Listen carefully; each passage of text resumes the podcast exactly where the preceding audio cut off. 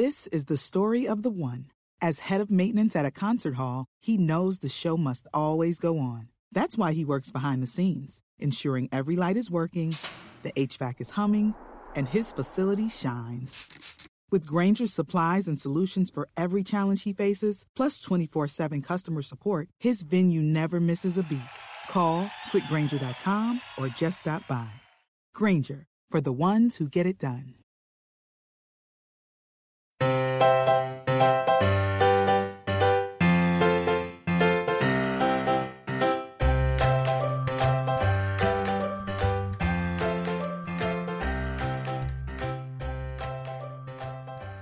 Everyone, and welcome to episode 450 of the Professional Book Nerds podcast presented by Overdrive. This is Jill. Hi, Adam. How's it going? It's going. Yeah, I know every time we just say like, oh, we're good, like, you know, and put on like the podcast face, but like the real answer is I feel like we're both like the rest of the country, like frustrated and angry and scared and trying to figure out what we can do. So yeah, it's I told you before we started recording, the title of this episode is just going to be an anti-racism reading list. So, I mean, if you clicked play, I hope you clicked play. But, like, that's what we're going to talk about today. You and I both talked on, like, Monday or whatever for this week. And we're like, we should talk about this. So we should, you know, do what we can, which is book recommendations. Also, we should be upfront about the fact that we're both white people, and so we'll probably mess up at some point in this, but... Yeah, you're absolutely right.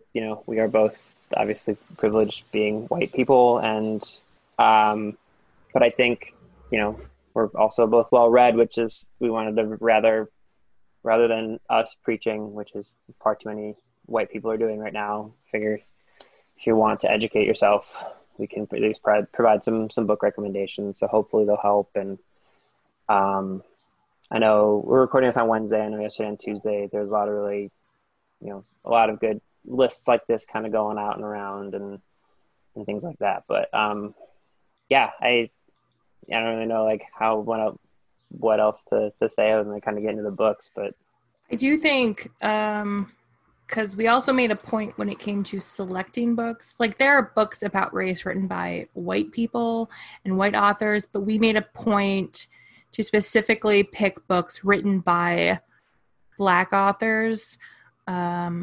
So, yes, like we were very cognizant of that point of picking those titles. Yeah, and a lot of them are going to be nonfiction about things that have happened in history and things that have happened in recent history. I think I might have one or two works of fiction. I'm actually thinking now that they might all be nonfiction.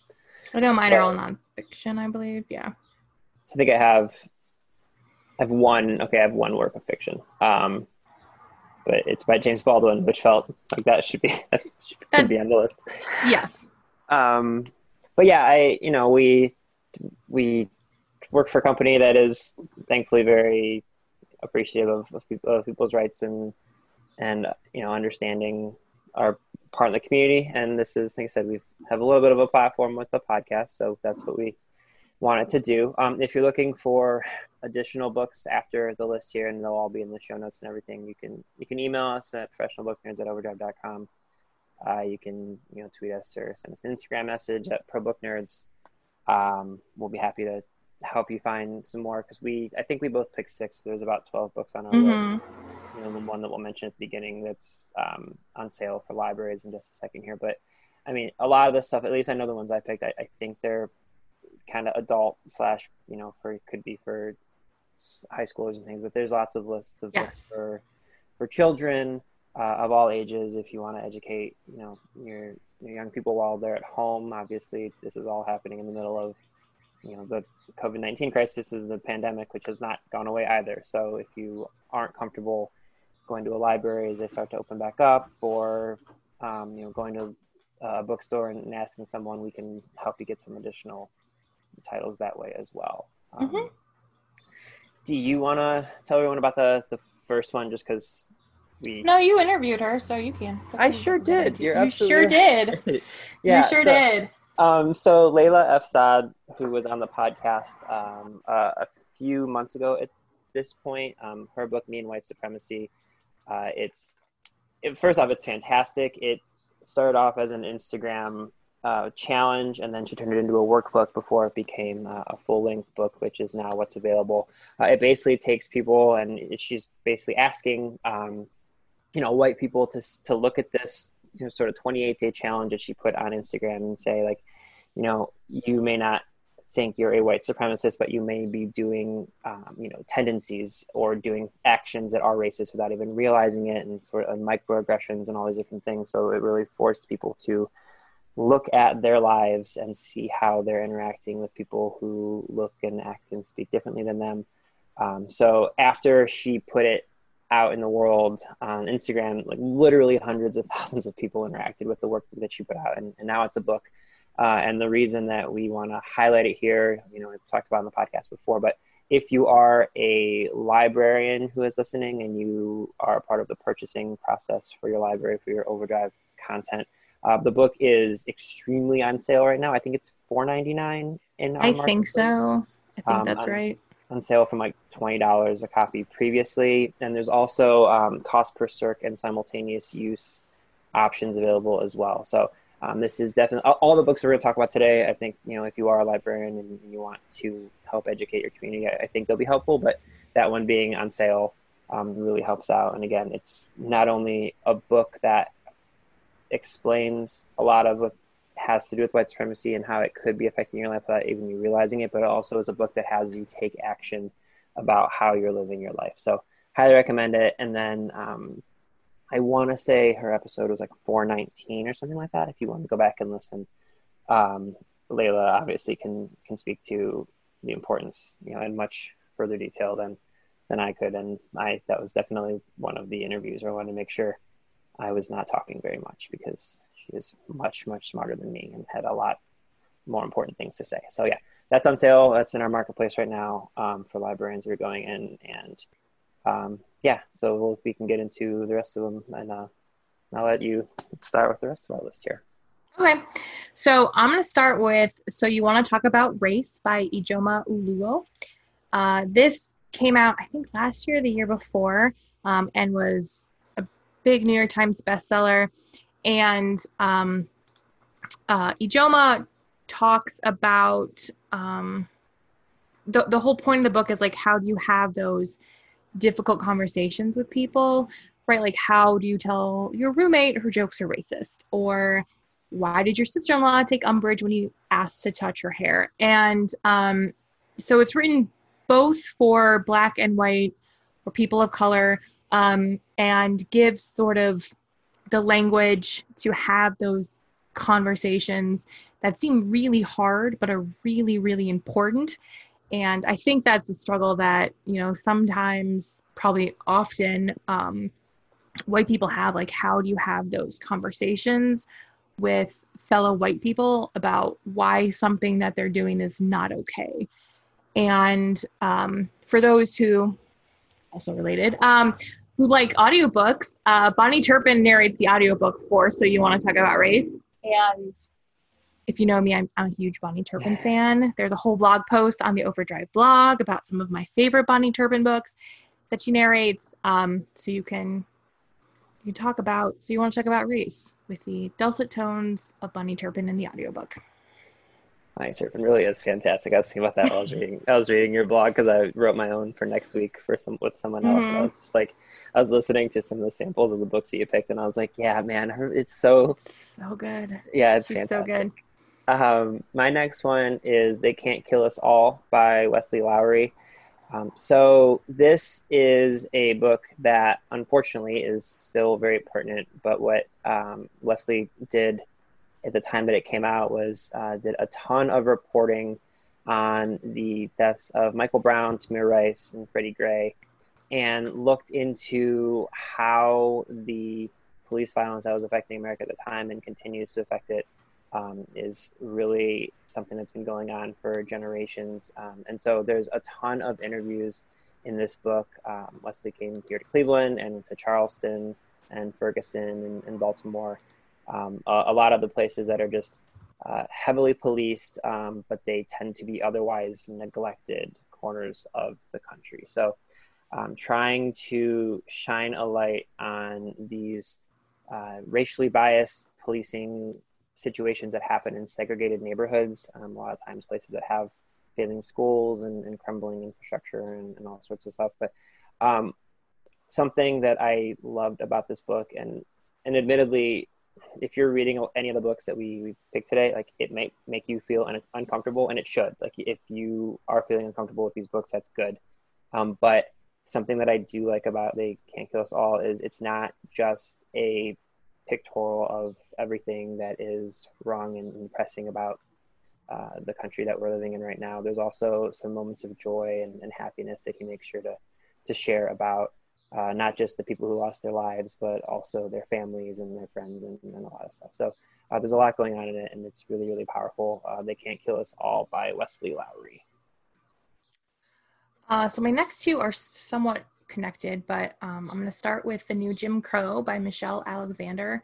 So obviously, if you've been listening to this podcast for a while, you know that I used to work in a prison and wrote a book about it. We're not going to talk about that. That's not important right now. So The New Jim Crow, however, is about mass incarceration in the age of colorblindness. And I can say that when I first went to the prison and started working there, I definitely, and I when I do presentations on the book, I talk about this, I had an idea in my head of the sort of people, quote unquote, who end up in prison and why. And I had to unlearn that, because we live in a world where our criminal justice system is very, very biased against Black people, especially Black men and drugs. And if you actually read up on the history of the war on drugs and what Nixon was trying to do, and you read about mandatory minimums, and you read about the difference between how, you know, like crack and cocaine is treated by the criminal justice system in terms of punishment, you start to see the very glaring disparities. And so that's why we had this mass incarceration problem. And Michelle's book is, it's been around for a very long time. It's known as that like one book that discusses the problems with our criminal justice system. And if you are someone who wants to be better educated on what is happening in our prisons and why, which I think everyone should, because I think it's, again, one of those things like not a lot of people are aware of, this would be the book to read. So that is The New Jim Crow by Michelle Alexander. My next one is For Colored Girls Who Have Considered Suicide When the Rainbow is Enough by Ntozake Shange. This was originally a performance piece that took place back in the mid-1970s, 1976. The genre is actually a choreo poem, which I have not seen many of, but the copy that you can get, and that I'll link in the show notes from Overdrive, or if you want to go purchase it, it is all of the collected poems, there's about 20 of them, that go into this choreographed stage performance. And then there's also the stage direction and different things in there, but they're different poems that are presented by 7 different African-American women, each of them having a different color of the rainbow. So there's the lady in red, the lady in blue, etc. And the subjects range from rape and abandonment and abortion, domestic violence, a lot of stuff. But basically what Shange was working on putting together were these monologues that wanted to connect with young colored girls in a way that mimicked how real women would speak to them, so that she could get them to listen to the words that she was saying, not just in a way that sounded like empty speeches about how things can get better, but offer them solutions for things that they're going through, despite living in oftentimes racist and sexist society. So it's really, really powerful, and it's a really quick read.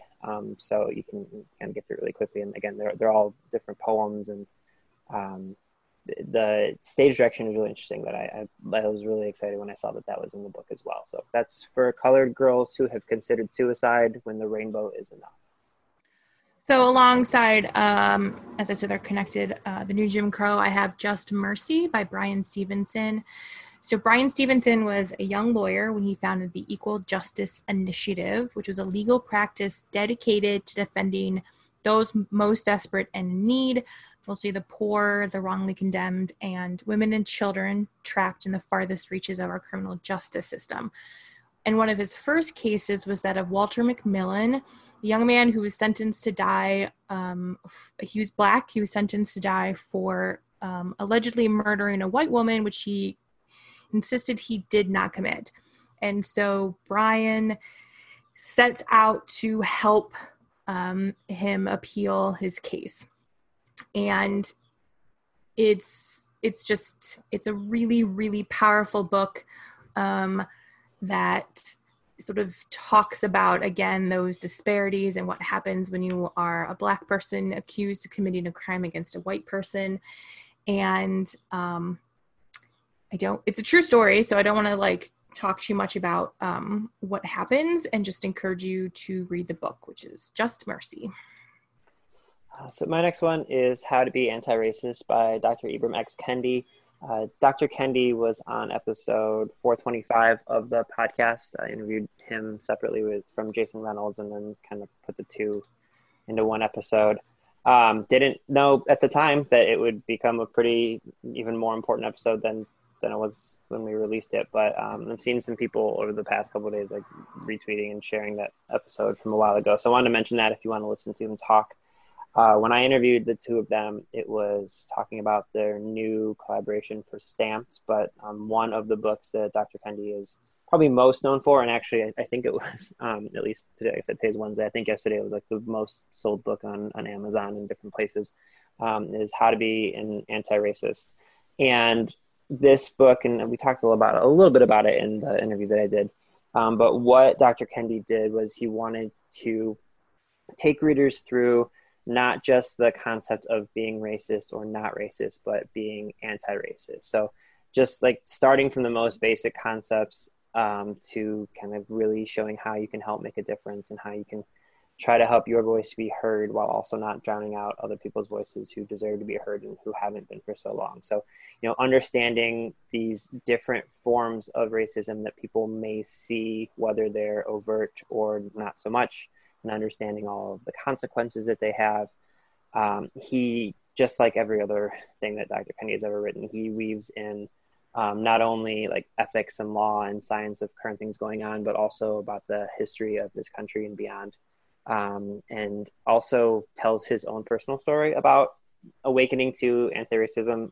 And it was something that when I read the book, it's very eye-opening to see that, this person who is an activist and so much on the front line of trying to help society heal itself a little bit is openly admitting he didn't realize that he needed to do this himself as well as he was growing up. So again, I know this book got a lot of attention, but I did want to mention it just because it is extremely important, and a lot of people are talking about it over the last couple of days. So that's How to Be an Anti-Racist by Dr. Ibram X. Kendi. My next one, I'm trying to decide. Okay. Okay, so Why Are All the Black Kids Sitting Together in the Cafeteria by Beverly Daniel Tatum. So Beverly Daniel Tatum is a renowned authority on the psychology of race. And this book is about, this idea of self-segregation in groups such as Black kids, white kids, and Latino kids. If you walk into a school or any kind of environment, they tend to be kind of clustered in their own groups. And so she goes into this and talks about racial identities and why it's important, but also, having those conversations across racial and ethnic divides. And again, if we're in this world where it feels like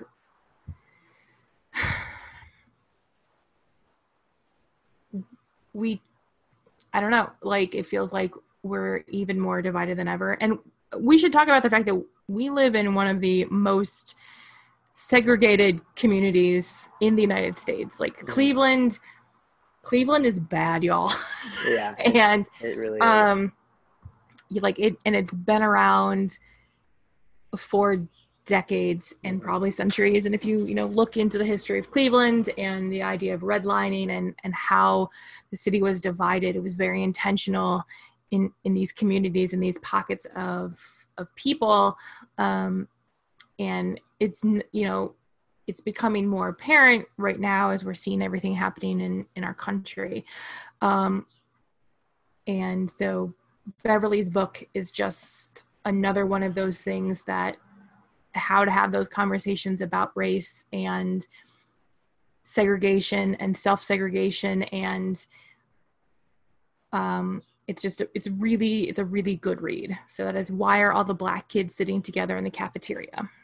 Yeah, and then just to echo your point, it's such a, like, about Cleveland, it is. We even, but before we started recording, Joe and I were talking about there were a couple, you know, smaller protests and marches and rallies that took place over the last couple of days here in Cleveland. And like, it's insane just to think about when you say a specific individual neighborhood around this area, and then depending on how their reaction and response went between both the people in those specific neighborhoods and the police, it's just like, you know, if you say a specific place and then if the police reacted one way or the other, it's a surprise or it's not. And it is, it's a very segregated area, unfortunately. Yeah. Anyone who is local in Northeast Ohio will understand, but there were two communities over the last few days, which are both very, like, they're smaller. They're more, shall we say, economically advantaged. They're upper, you know, middle-class communities. They're both very white, and they both responded in very different ways when it came to protests. One had a peaceful protest. The other preemptively started boarding up buildings in preparation for riots that never happened. And so, like, it's just our community, like Cleveland, it's very telling, you know, and surprising also how certain like suburbs, I guess is probably the best way to put it, are responding. And so on the one hand, you're like, oh, that's very surprising and gives me hope. And on the other hand, you're like, oh, that's not great. So yeah, you're absolutely right. And like, just to kind of put a bow on that part of our conversation, like I've talked openly about where I'm from, which is Lorain, Ohio. It's where Toni Morrison's from. It's a very, it's literally our, I believe the official like sub line of the name is the International City. Like it's very, very, you know, mixed culturally, racially, religiously. And so when they had, you know, when Lorain had their, you know, their marches and their rallies and their protests, it was unsurprisingly very peaceful and the police were on the same page. But like you said, it's, you almost can like drop a pin in various places around Northeast Ohio and say, I bet there'll be a problem there. I bet there'll be issues there. And it isn't, you know, so I really like that pick by you. Okay. The only work of fiction that we've got here, The Fire Next Time by James Baldwin. James Baldwin is a, and you guys might hear my dogs in the background, just that's one of the two of them. I don't know if it's being picked up, but James Baldwin is, you know, one of the defining voices in the civil rights movement. Also do want to point out, and we'll probably get into this next week, but it is June and June is Pride Month. And James Baldwin was also on the forefront of not just African-American civil rights, but also gay rights as well. So just felt like a good book to put in here. But The Fire Next Time is a work of fiction, but it's very much similar to his long form essays that he wrote over his lifetime. And it's a plea to kind of end the, you know, racial nightmare that's going on in America and has continued to go on. This was written back in 1963, which if you are somehow shocked by everything going on right now and wondering where it could have all started, it has been not only decades long, obviously, but centuries of this type of thing. But it's told in the form of two letters, and on one of them it talks about his early life in Harlem, and then the other one talks about basically condemning the terrible legacy of racial injustice that has been going on, again, for not just years or decades, but centuries here. So really anything that you read about James Baldwin will help educate and inform you and inspire you. Go Tell It on the Mountain is probably his most popular book, but I mean, that would be, you really can't go wrong with picking a James Baldwin book. So The Fire Next Time is the one I'm going to talk about. And then after you go, the next one I have is actually kind of connected to that as well. I saw that with the two names, the title. Yeah. Good job. Good job there. Not you, the author, the other author. Mm-hmm. Oh, yeah. I thought you meant like in putting them together. I was I don't really deserve much for credit. I just read the book and liked it. My next one is Blackballed by Daryl Pinkney. This is about Blacks in politics, specifically, you know, this idea of the right to vote. And one of the conversations that is happening forever, but also over like since 2016 and then up until now as we're going, is this idea of voter suppression and whose votes are getting suppressed. And so Daryl's book is both memoir and historical narrative, where he investigates the struggle for Black voting rights, going back to Reconstruction after the Civil War, through the Civil Rights era, and President Obama's two campaigns.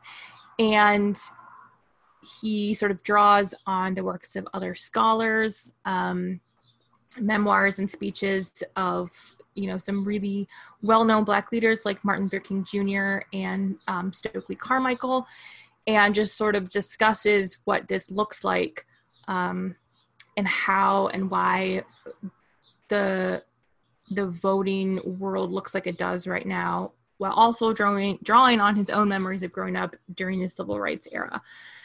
So I feel like, again, as we're in this position where we have another presidential election coming up in a few months, that is really going to be they're all defining moments, but in particular, this one feels very, very, very important in a way that I don't think other presidential elections have in a long time. Blackballed is one of those books that I think will help educate people, I mean, of all races, but in particular whites who don't necessarily face the voter discrimination and the voter suppression the same way that Blacks do. So that is Blackballed by Daryl Pinkney. Yeah, you're absolutely right. It's like something as simple as how I've never had to think twice about when I drive to where I'm going to vote, and I vote and then I drive away. Like, that's not how it works throughout the country. I don't think I've talked about this with friends, but I currently live in the same, white community you do, Lakewood on the west side. And I used to live right downtown in the flats. And at the time that I lived there, for the 7-8 years I lived there, now it's all like fancy and gentrified. It was not like that at the time that I lived there.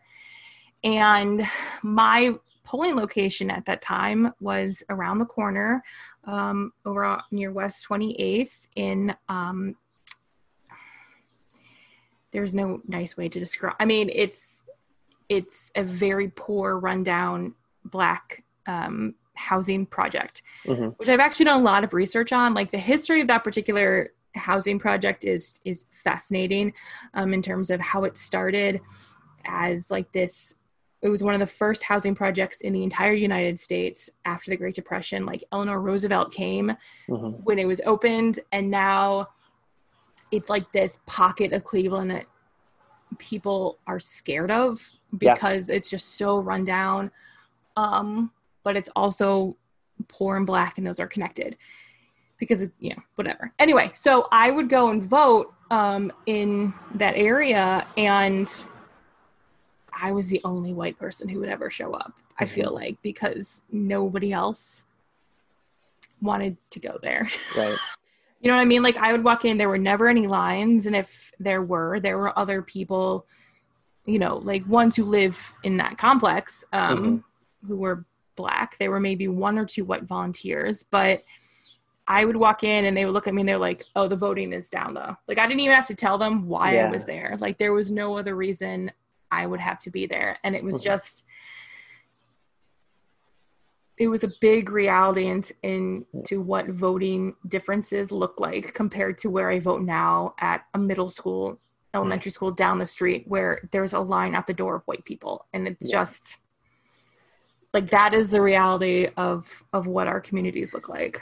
Yeah. For those that might be from this area, where Joe's talking about is right by like St. Malachy. Like, yes. So just right over on the other side of the freeway. Yeah. Yeah, exactly. So, and if you're not from Cleveland, you have no idea what I'm talking about. I have no idea, but I'm sure it's not too different in a neighborhood somewhere near you. Correct. Yes. Okay, so the last one I did was called The Fire Next Time by James Baldwin. The next book I have is called The Fire This Time, which is a collection of essays and works that Jesmyn Ward collected, but it's by a number of different authors and people of color. So they... much like you would imagine a collection of works like this, it is a series of essays talking about contemporary racism and, you know, racial relations and things of that nature. And what they wanted to do was shine a light on a lot of the darkest corners of our history that don't get talked about a lot. And, you know, it was envisioned as a response to The Fire Next Time, to try to show the significant progress that has been made in the 50 years since, you know, James Baldwin put these essays out, but at the same time show how far that we still have to come to have anything close to a post-racial society, which, as we've seen this week and beyond, we're unfortunately nowhere close. So if you're looking for a nice way to get a series of different people's opinions and thoughts and words in a singular book, The Fire This Time, collected by Jesmyn Ward, is a really good collection. So my next, last one, I guess, is The Warmth of Other Suns by Isabel Wilkerson. So this is about how from 1915 through 1970, there was an exodus of almost 6 million people from the South up to, the northern parts of the country.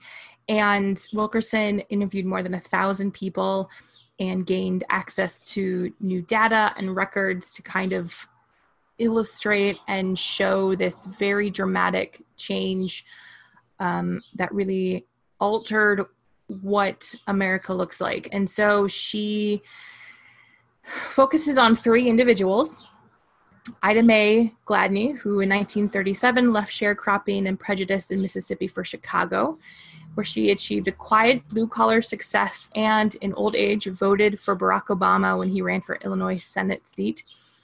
There was sharp and quick-tempered George Starling, who in 1945 fled Florida for Harlem, where he endangered his job fighting for civil rights, saw his family fall, and finally found peace in God. And Robert Foster, who left Louisiana in 1953 to pursue a medical career, was the personal physician to Ray Charles, and was like part of this, his like whole very successful medical career. And so she talks about this, just like what it was like making this big migration to this different part of the country, whether it was by car or by train, and, you know, creating these new areas that have changed. But then again, you know, like as time has gone on, what I was talking about, like what started as this really positive community have unfortunately, because of race in our country, have become areas that are, you know, in the description describes them as ghettos. And so it's just this, it's really all connected. It's all connected in a very big way. And so that's The Warmth of Other Suns by Isabel Wilkerson. And then my last one is When They Call You a Terrorist by Patrice Khan Cullors and Asha Bandele. And this is a nonfiction work as well about the creation of the Black Lives Matter movement. So when Patrice was growing up, she was raised in an impoverished neighborhood in Los Angeles by her single mother. And it was in an area where, you know, people of color are deliberately targeted by criminal justice systems that seem to be serving white privilege agenda. And what ended up happening was after 2013, when Trayvon Martin's killer went free, Patrice was really angry and started the Black Lives Matter movement with Alicia Garza and Opal Tometi, and they were basically called and classified a terrorist movement. And so this is the story of them creating this movement that so many people are using as a hashtag and explain, trying to get out in the world today and every day lately. But they wanted to tell the story of, you know, how it got created and what it means when somebody looks at a simple saying of trying to express the fact that people of Black and brown skin matter, and then in turn get told that they're terrorists for thinking that. So it's not only the story of how Black Lives Matter as a movement came together, but it's also their reflection on humanity and trying to survive in a world that doesn't always seem like it wants them in it. So if you're looking for information on how the Black Lives Matter movement actually got started, When They Call You a Terrorist is going to be the memoir for you to take a look at. I think that's all of them, right? Do you have one more? Nope, that's all of them. Okay. Obviously, this is just a small thing that we thought would help out a little bit, but you know, there's a wealth of information available for ways that you can help, whether it's nationally or locally. Is there any other stuff that you want to say or talk about on your end? I don't think so. Okay. All right. Well, I hope these books helped. And again, if you want some additional recommendations, just feel free to shoot an email. But I hope you guys liked this episode of the Professional Book Nerds Podcast. Readers can sample and borrow the titles mentioned in today's episode from overdrive.com, and our library friends can purchase these titles in Marketplace. Professional Book Nerds is proud to be an Evergreen Podcast signature program. To learn about other Evergreen podcasts, visit evergreenpodcasts.com. Our podcast is produced, recorded, and edited by Adam Sokol and Jill Grunewald, and presented by Rakuten Overdrive. For more information, visit professionalbooknerds.com. When you visit Arizona, time is measured in moments, not minutes. Like the moment you see the Grand Canyon for the first time. Visit a new state of mind. Learn more at hereyouareaz.com.